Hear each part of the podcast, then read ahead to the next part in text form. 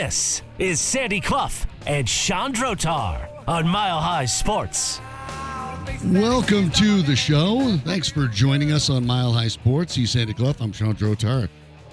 I like the way you started the show yesterday, Sandy, with the great Danny Bailey in the booth. I mean, we need to make sure we call that out. So Danny Bailey in the booth. He's for the best. Us, because we have, what, two buttons? Yeah, literally two buttons. And I think they just mute us, but I've never touched it because I tend not to touch buttons that aren't labeled because bad things happen. Oh, I would never touch this. Yeah, I don't know what it does. It might be electrified. Yeah, I don't know. I'm not going to touch it. And so everything you're hearing and seeing Bailey is because of Danny. Bailey is in fact a miracle worker when it comes to technical solutions. We've been doing this for 6 months. 6 months. Yeah. All right, but give or take. Mm-hmm. And there hasn't been a single technical issue. Why would you say that? 6 months. Why would you say that? Because I know 6 months from now I'll be able to say the same thing. Okay. No, I will say this. There's not been a technical issue that he has not expeditiously solved. Yes. That wasn't, for example, like my fault. Like I turned a knob down or I pulled on something. I mean, yes. I have unplugged things occasionally on accident. Yes. I've hit that reset button on that power strip. Your tendency to come in too soon, and my tendency to believe that because I wasn't hearing something in my headsets. Oh, right. I in fact should not have been hearing what I thought I should have been hearing, and that was totally on me. And Danny Bailey merely rolled his different eyes. Expectations, yeah. And mine is the same thing about once a show. If you're watching it, by the way, over at MileHighSports.com or on the free Mile High Sports app, Sandy's right. Twice a week or so, you will see me jump in and talk with a whole bunch of energy, but you won't hear it. That's because I'm still early and our microphones are muted. My daughter, because I'm all fired up. My daughter, by the way, had a reaction to the good doctor, whom she knows, yes, from yesterday, and her reaction was simply this: I love Lil Wayne. Now, I think she likes The Rock, but she loves Lil Wayne. Oh, okay. I mean, when Lil Wayne came out, now I did not immediately recognize Lil Wayne when it came out the other day. I mean, it's on the scoreboard. He's pretty distinctive. I think number 17. Yeah. But at first, I did not recognize him, and that was not a problem for my daughter, who did immediately recognize him. And our exchange was... I don't believe players, this is from her, of this generation mind celebrities on the sidelines. They do not. I texted back, but it may have been a distraction to the coaching staff that she agreed with that. So I think it was more likely. I'm half kidding, Danny. Danny's nodding in agreement with that. No, I'm half kidding. It was a lot. But I thought, if anything, it was more of a distraction to the coaches than it was to the players. I admit the players noticed, cared. Maybe they did notice and didn't care, or rather liked it, whatever it turned out to be. But we'll talk about this in just a second. So I won't. You can get into it, and I won't steal any of your thunder, except to say I had all sorts of wheezy takes. I really like what CU has done in reacting to what took place the other night, a hit that I think we both agreed was egregious. It was. And I know I'm hearing from people who are saying, well, I remember when Jim McMahon got poleaxed, and so did Terry Bradshaw about a decade earlier, McMahon around 1986 by, I think, Charles Martin of the Green Bay Packers, if I recall correctly. And Bradshaw got it from one of the Cleveland Browns. Yeah, his name escapes me. 50 years ago. But if you have to go back, you have to go back that far right. to find something egregious that's almost 40 that it was pretty egregious 50 years ago is pretty bad. And it was the latest of late hits. But we can proceed from there, and I think it has been handled, hopefully, up in Fort Collins. Proper precautions have been taken, and hopefully they find the lunatics who have been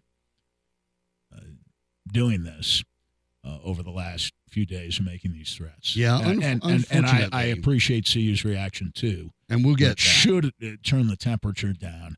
I can't imagine Well, unfortunately, I can in our society today.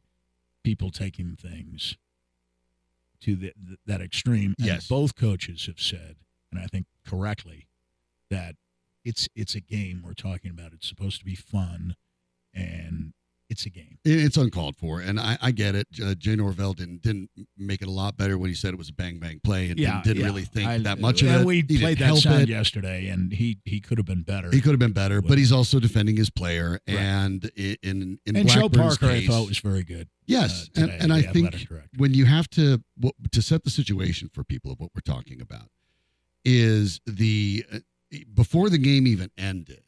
Henry Blackburn, the safety who made the late hit, and we both agree, and I think a lot of people agree around the entire country, probably should have been ejected for the hit. He was properly flagged, but probably also should have been disqualified from the game. Sent Travis Hunter to the hospital. Hunter came back for a couple plays before then needing to go to the hospital. Multiple uncorroborated reports, by the way. It's a little different than the pros. You don't necessarily have to reveal so much, but multiple reports indicate that he suffered a lacerated liver, which would be consistent. That is the most common trauma injury to organs. Happens a lot in car accidents and things like that as well. And on the bright side, it is often, as long as it is not serious and needs immediate surgery, you wait and just wait for it to heal. You observe and take it easy. Exactly.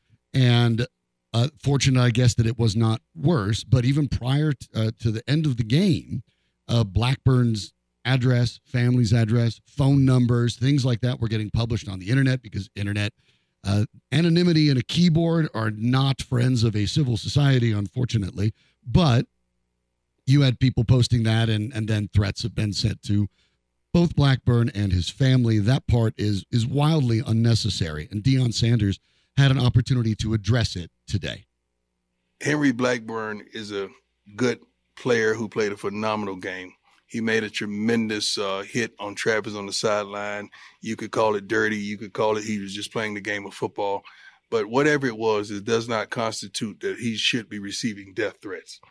This is still a young man trying to make it in life, a guy that's trying to live his dream and hopefully graduate with honors or degree, committed to excellence, and go to the NFL. He does not deserve a death threat over a game. At the end of the day, this is a game. Someone must win. Someone must lose.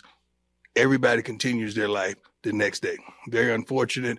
I'm saddened if there's any of our fans that's on the other side of those threats. I would hope and pray not. But that kid was just playing the best of his ability, and he made a mistake. So I forgive him. See you. Our team forgive him. Travis he's forgiven him. Let's move on. But that kid does not deserve that. I don't know if you can be more. That is more than obligatory. That is more than obligatory. That is exactly appropriate, word for word, exactly appropriate for the occasion. And I salute him for reacting that way gracefully, and he was not, by the way, reading from any prepared statement or script or anything. This is all spontaneous. Obviously, he had thought about what he wanted to say, but he was gracious. He acknowledged at least the possibility that some people who were sitting in those very stands the other night could have been behind some of the threats. Hope they weren't, prayed they weren't. I feel the same way. I know in my section, people thought he should have been thrown out of the game. But, 5 minutes later, they had moved on. There wasn't talk of it. So in my section, I thought the reaction to it was appropriate beyond, he should have been thrown out of the game.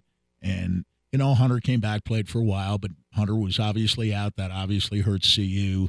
But at least in my section, Section 106, people were very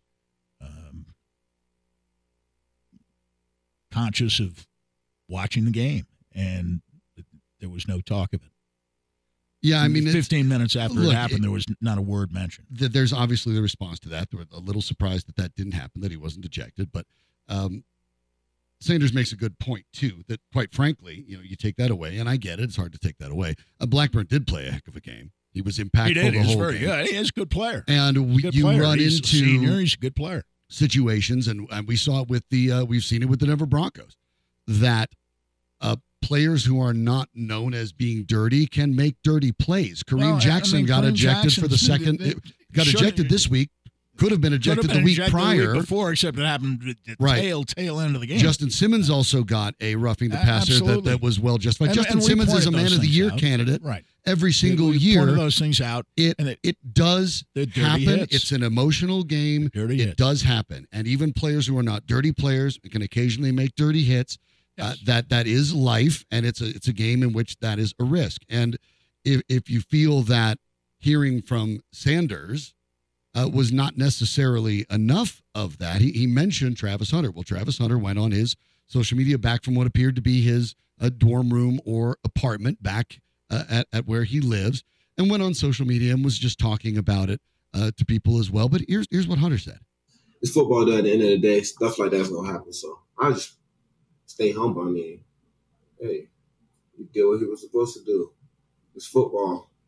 Something bad's going to happen on the field sooner or later. You just got to get up and fight again. That's what I try to do, get up and fight. Good thing the doctors stopped me, because if there was no doctors there, I would have still been out there playing.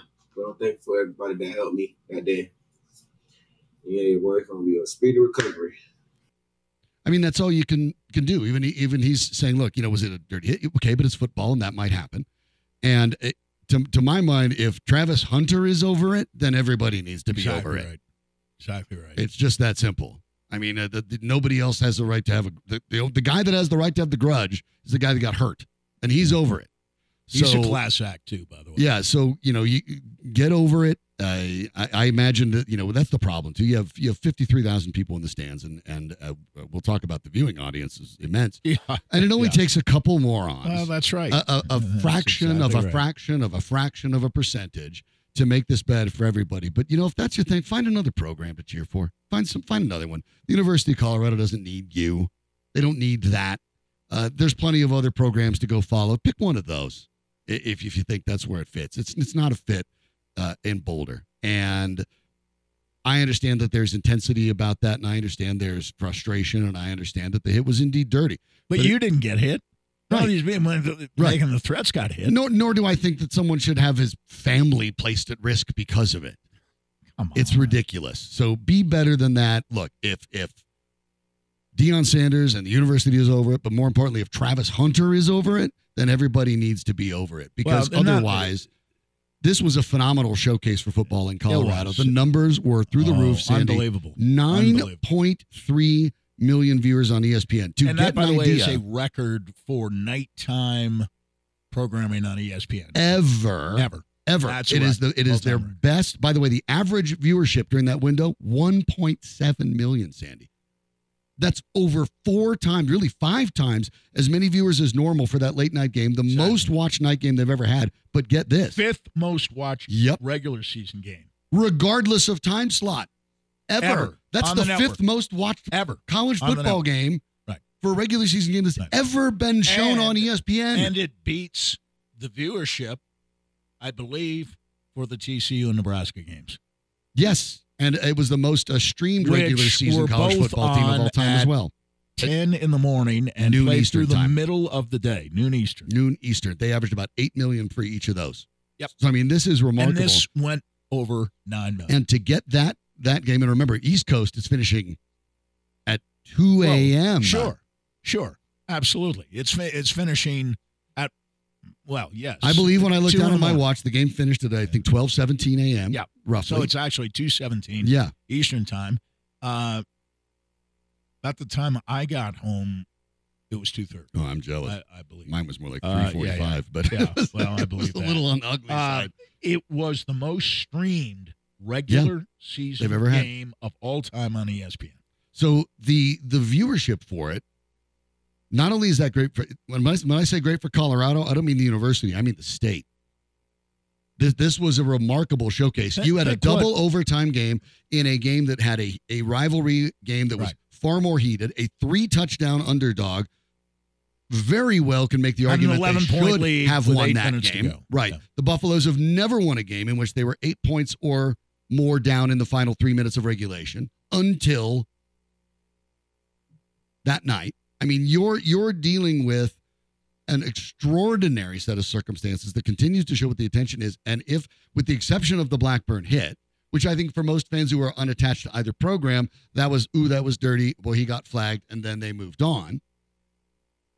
That was a tremendous showcase for both universities and for the state of Colorado football in general. Wow. There was a time when this game, the Rocky Mountain Showdown, was normally played in Denver, often had one or both of the teams ranked. And as a matter of fact, this is the first time in the last 6 times in which the Rocky Mountain Showdown, when one of the teams was ranked, they didn't lose. It was about to be the 7th straight time that the ranked team lost. They did. So, I mean, this could not bode better for college football in Colorado. You have this coming on. So the Rams put about as good a face forward as they possibly could, because they gave the Buffs a much harder time than, at least at the time, number 22 ranked TCU did, or traditional rival and Big Ten power Nebraska did. Power, I guess, can be used, but you get it. Power 5 conference. CSU gave them a far better fight than either of those more notable programs, to the point where they kept viewers staying up till very, very early in the morning to watch that. Oh, and by the way, lest we forget, I think people are fully aware, it will gain momentum as the year goes along. Air Force down in Colorado Springs is going to be a 10-win team. Well, I mentioned yesterday briefly that Air Force might be the best team in the state. I have never heard Troy Calhoun before a season began say, I think we're going to be pretty good. In the tone that CJ, that's Troy Calhoun saying we're going to be pretty good. That means we're going to be real, real good. I've never heard him say anything like that before a season began.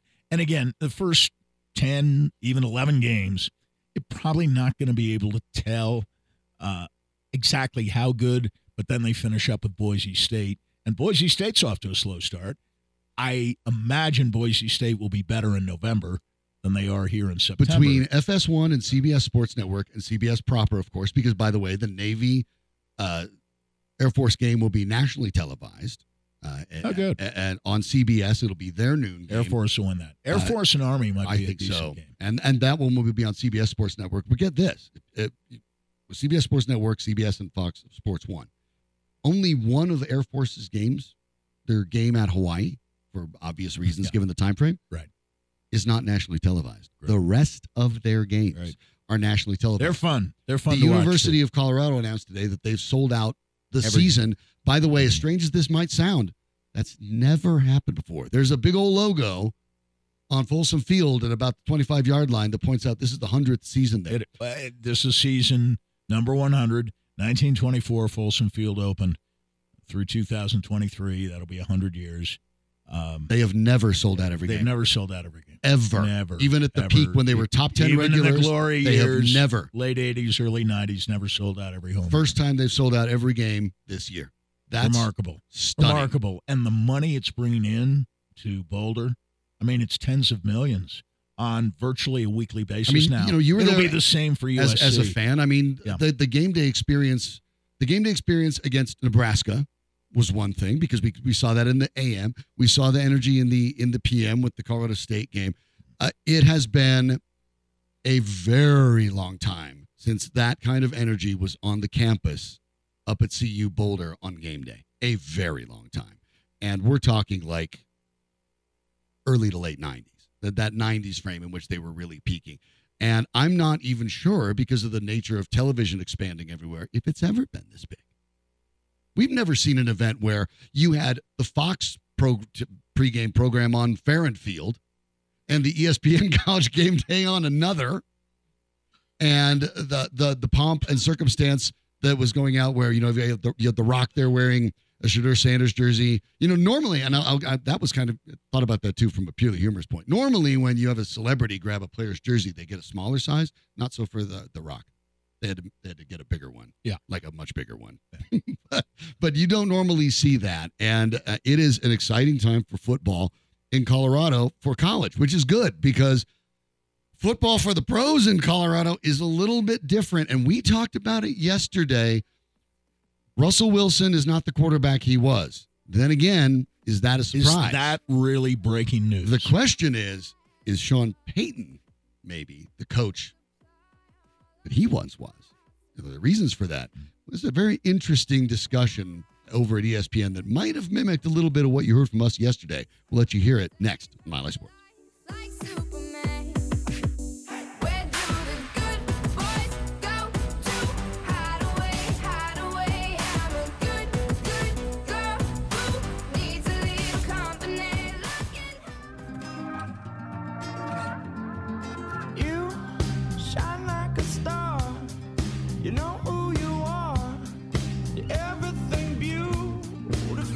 Sandy Clough and Sean Drotar, presented by Superbook Sports. Download the Superbook app and start winning today at Superbook.com. Here's Sean and Sandy. Let you know that we'll have Aaron Anderson from Fox 31, our friend, coming on at the 5 o'clock segment. Join us, talk a little bit about, well, everything going on in Colorado sports. One of the fun of having Aaron is he'll talk about all of it. We can talk about anything with him. But the Denver Broncos, Sandy, and ESPN's power rankings, 28th out of 32 teams.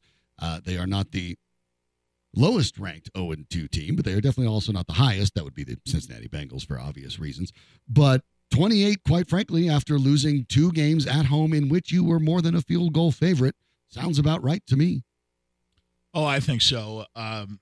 Yes, as you suggest.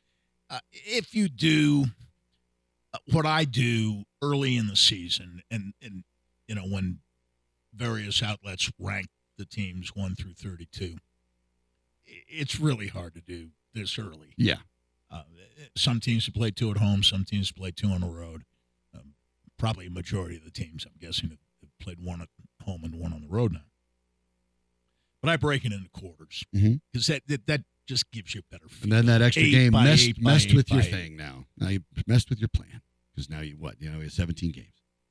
Well, made it all. Yeah, but I'm only doing the math. I'm only doing it for, you know, that way for the first 4 or 6 weeks, and then I might break it down into thirds with the bottom 2. Everybody knows the bottom 2. Right. Out of it by midseason. Spoiler alert: that'll be Arizona and Houston. Well, so you know, or Houston, Arizona, right? Whatever, in some order, they're the 2 worst. The Broncos are without question in the 4th tier. Oh yeah, right. I mean, no doubt. The tier in which you think that's a team; those are teams that aren't going to the playoffs. These are the teams they ranked ahead of, according to ESPN's rankings this morning. At least Carolina. Yep. Chicago, Houston, Arizona. Yep. That's it. That's the list. The Broncos are considered, as of now, just 2 weeks in, having lost 2 home games, which is hard to do to open a season. Not a lot of teams get 2 home games to start the season. And those that do, don't lose them both. It's almost immaterial how bad they might be. They still, you're going to win 1, right? Right. And,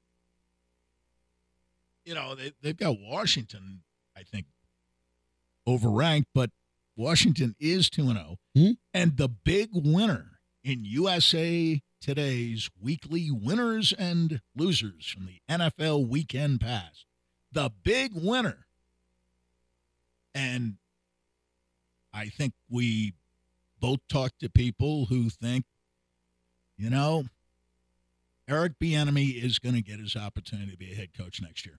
He was the big winner of week 2, in my opinion. He adjusted all the figures in the NFL. He adjusted to the Broncos' hot start. He worked things out for Sam Howell, who was making, he's still very, very new. His second start, and he did. And I think this is what's interesting because we'll go into this sound. I want you to hear what Eric Bieniemy did on Sunday was construct an offense, not only in the long term, but in the short term. Changing his plays for that game to, 1, combat what the Denver Broncos were doing, 2, combat what the Denver Broncos were doing with his inexperienced, youthful quarterback. And threading that line to be able to say, I'm going to make sure that I'm calling the plays that put my young guy in the best position to succeed, knowing what his limitations are, knowing what my team's limitations are, and knowing what I'm combating. These are real-time adjustments. They're planned in advance, obviously, but they have to be executed in real time. over on ESPN on the Around the Horn show, so you'll have to forgive some of the game show plinking sounds. Tim Cowlishaw out in Dallas and David Dennis Jr. had a chance to go back and forth about the Broncos and Russell Wilson to an extent.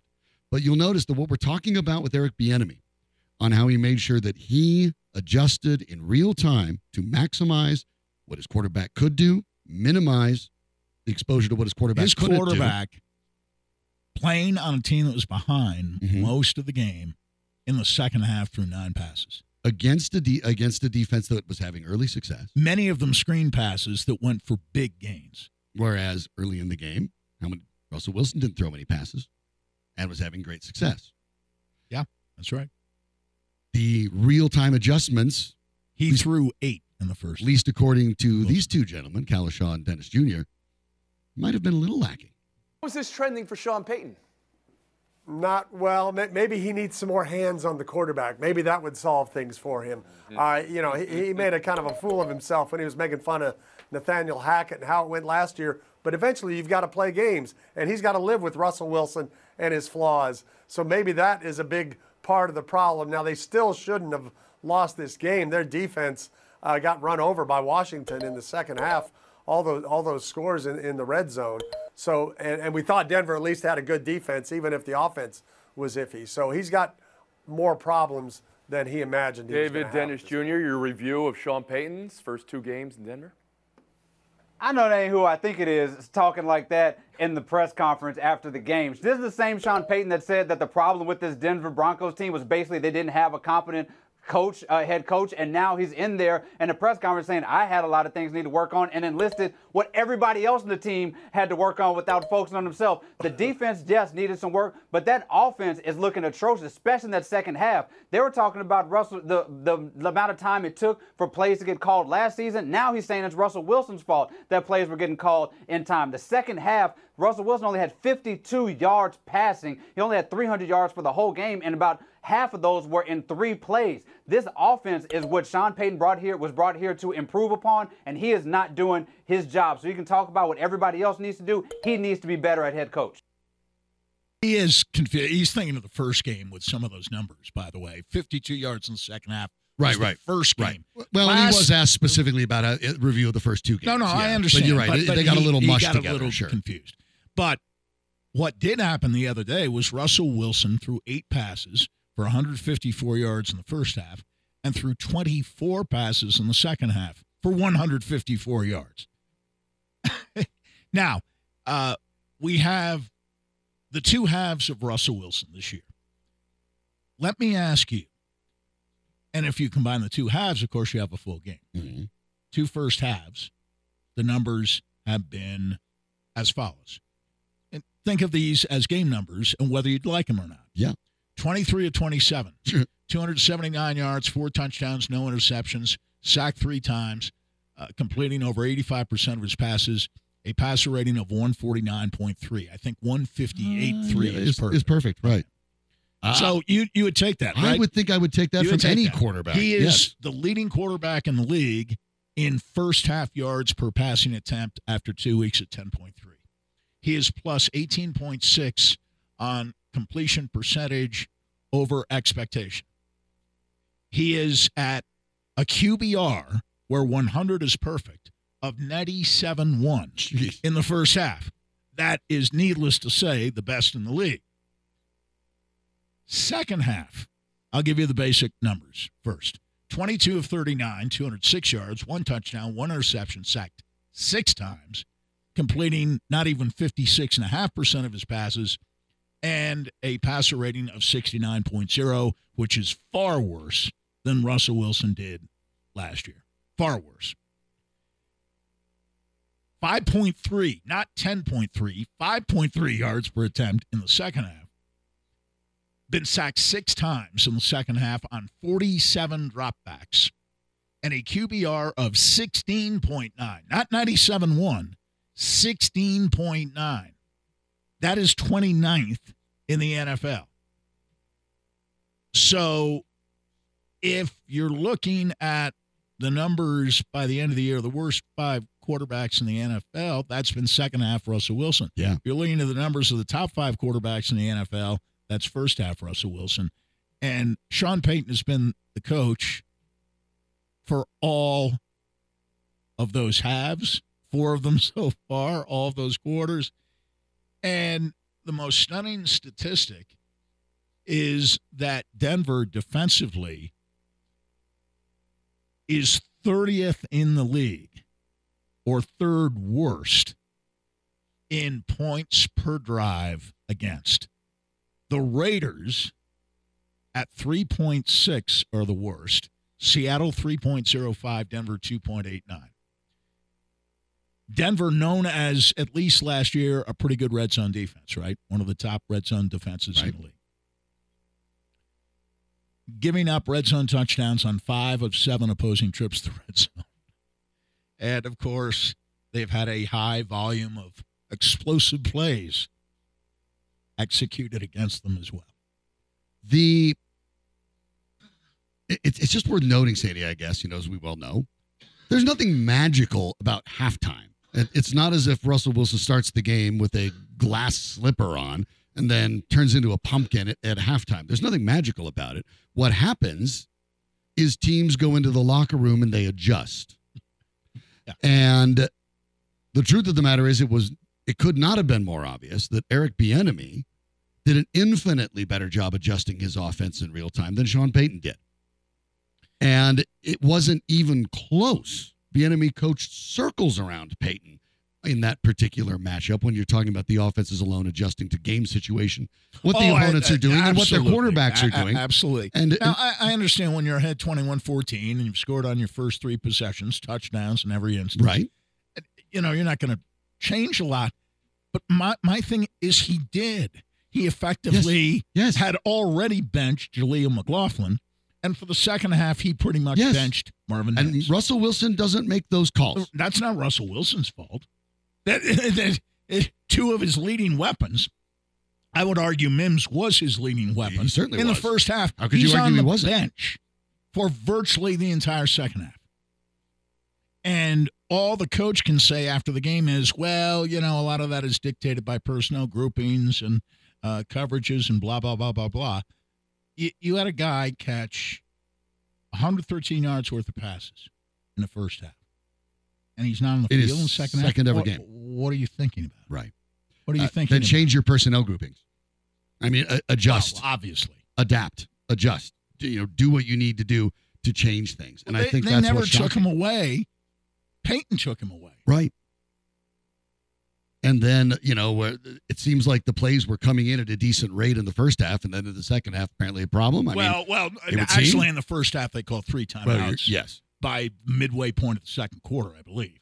So it was a problem in the first half. It was the fly in the ointment. Yeah. And that's the reason why, after scoring touchdowns the first 3 drives, all they did was, I could use stronger words. But they were still effective. They messed around a lot. There's a lot of fiddling and diddling. And that's what's surprising me is this.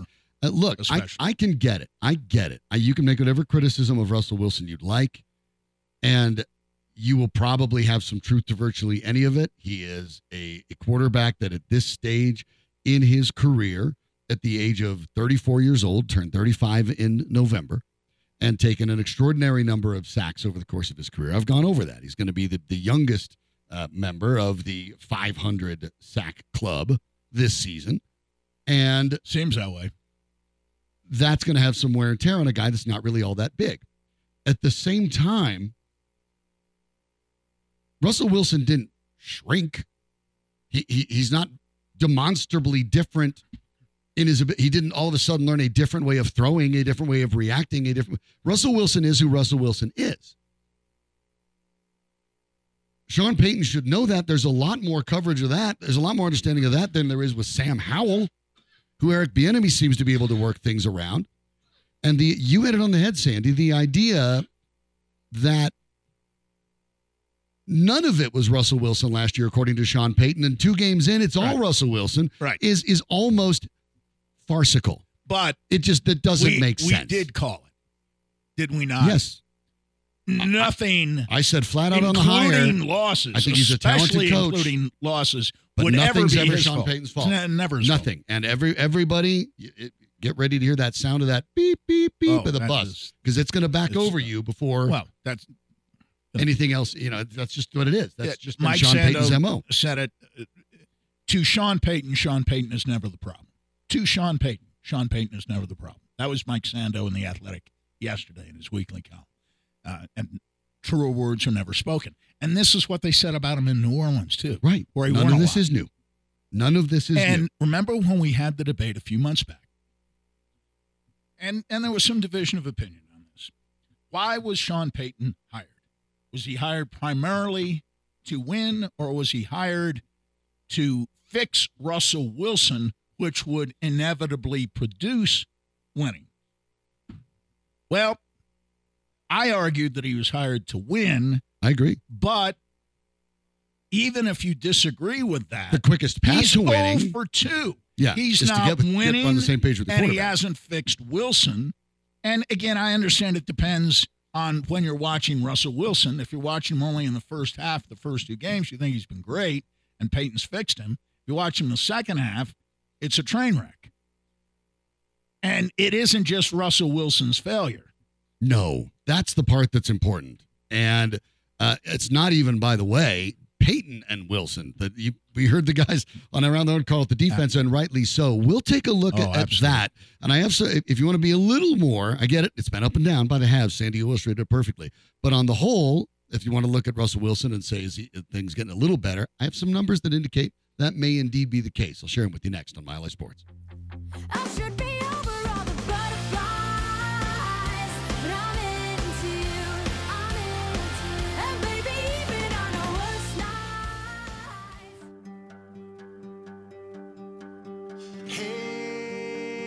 Brother, there's an endless road to rediscover. This is Sandy Clough and Sean Drotar on Mile High Sports. Two games into the season, Sandy, if you look at EPA, expected points added, right? That's a sort of a newer metric, but a pretty good way of basically taking every play into consideration of down, distance, and score and all this sort of stuff. So EPA per play. Russell Wilson, among quarterbacks, after two games, ranks 10th. That might be a little surprising. Now, in the sort of weird towel of Russell Wilson at this point, his pass EPA is 5.7. That's 14th best among quarterbacks. Now, it's still top half. It's not amazing, but it's top half. It is the rush EPA of 5.9, which is the best in the NFL. Better than Daniel Jones, better than Josh Allen, better than Lamar Jackson, you name it, better. And he's been scrambling 5.4% of the time, and there's been some designed runs, but Wilson's ability to get it done on the ground, including not only the design plays, but picking and choosing when to run, has actually been on point. Now, I get it. And he's not running around in circles anymore. And I get it. He fumbled. And you're right, but he's not running around in circles. He's been more decisive, and he's going after the first down, and he's doing his best to get down. And I get it. You can't fumble. It's the NFL. He was hit pretty hard across the face, and then then it came straight down right into the ball. It does happen. I'm sorry, they were up 21-3 at the time. Right. I mean, it wasn't like it was a one-score. Yeah, to hear Payton talk about it, that gave away the game. That's basically what he said. You were up three scores. It basically said it shifted the momentum. You were still up three scores. And the implication was irrevocably shifted the momentum, which is nonsense when the score is 21-3. Three scores. So Wilson has been playing at least like, and this is what I had talked about part of the season, he needed to play like a top half quarterback. I thought that was realistic. I don't think top 10's realistic, and I know you don't either. Well, but I thought if he could play like a top half quarterback. He's at about the place I thought he should be as a passer, which should be 14th in EPA. Yeah. Now, the rushing has moved him up a few spots, several spots. Yeah, to 10 overall. Yeah. But as a passer, he's 14th. The first 2 weeks thinks he's necessarily one of the top 10 quarterbacks in the league, but he's not one of the 10 worst. The top passer in EPA is Tua Tagovailoa, not surprisingly, who is dead last in the league in rush EPA. Because they don't want him running. Right. And when he gets hit, they want him now falling down the way he's been taught through jiu-jitsu to fall down. Right. He took jiu-jitsu classes in the offseason. You are in how to fall down. Peyton Manning's self-sack territory at this time. Sure. And especially because he's leading the league in expected points added by almost double the number two guy and by more than double the number three guy, and that's Kirk Cousins. He's great. And you know who else has been really, really good, and I'd be interested to see where he is in these rankings? Mm-hmm. Baker Mayfield. Baker Mayfield in pass EPA is seventh. Seventh. It is Tagovailoa, Love, Cousins, Stafford, Goff, Prescott. And Mayfield staying in the pocket. And Mayfield. He's not followed by Josh Allen and Jimmy Garoppolo. Yeah. I mean, led by Tristan Wirfs, they got a decent. And he has a negative rush EPA. So if you were to take the total EPA, they don't want him running. As if we talked about that with Russell Wilson. Total EPA. Wilson, believe it or not, is 8th, and Mayfield is 11th. But it is the passing part I think that we're mostly concerned about, and I think it's worth talking about that at that stage. But I think realistically, we talked about Wilson turning 35 in a couple of months. He plays how he plays. We've seen an effort. You've talked about it. He's not running around in circles. He's been more decisive when he runs. He's been getting rid of the ball faster than last year. And if he's performing as a top half quarterback, I kind of feel like you're paying Sean Payton $18 million a year or so to work with that player and build an offense that will be functional if you have a quarterback of that level. And I think if you're a Bronco fan, it's fair to say, wait a minute. How is Eric Bieniemy doing that with Sam Howell? How are the Buccaneers doing that with Baker Mayfield? How are the Packers doing it with Jordan Love? And Super Bowl winner Sean Payton isn't getting it done with Russell Wilson. Wait a minute. What's the problem here? And I think it's a fair question to ask.